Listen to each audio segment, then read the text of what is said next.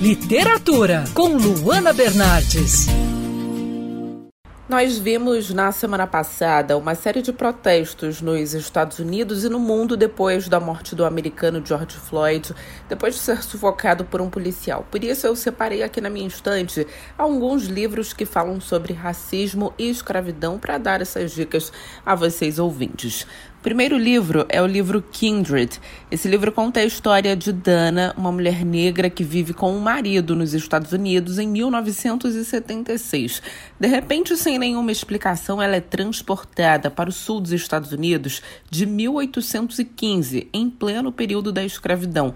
Ao longo do livro, ela vai e volta no tempo inúmeras vezes. Suas viagens ao passado têm sempre o mesmo objetivo: salvar um menino branco chamado Rufus, que vive metido em confusão. O problema é que Rufus é um senhor de escravos e, ao mesmo tempo, ancestral de Dana.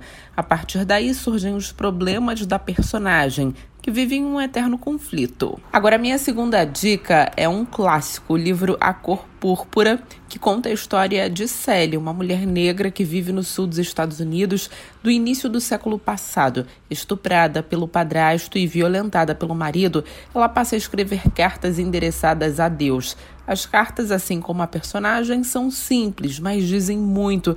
E como dizem, o livro fala sobre mulheres, sobre os preconceitos que enfrentamos no passado e que infelizmente enfrentamos ainda hoje. Agora, minha terceira dica é um livro que é um dos meus favoritos da vida. O Sol é para Todos é um livro narrado pela pequena Scout, uma menina do sul dos Estados Unidos da década de 20. Scout descreve os abusos da sociedade da época enquanto acompanha o julgamento de um homem negro acusado injustamente de abusar uma mulher branca. Seu pai é o advogado de defesa e tenta de todas as formas provar a inocência do homem preso sem justificativa. Outro livro, esse mais recente, é o The Underground Railroad. Esse livro conta a história de Cora, uma escrava de uma fazenda no estado da Geórgia, nos Estados Unidos, que decide tentar escapar da vida cruel na fazenda. A solução é um trem subterrâneo que a levaria até o norte dos Estados Unidos. Essa passagem subterrânea realmente existiu, mas não existia um trem.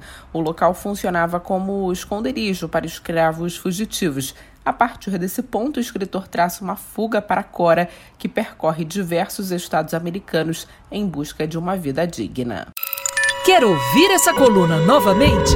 É só procurar nas plataformas de streaming de áudio. Conheça mais dos podcasts da Band News FM Rio.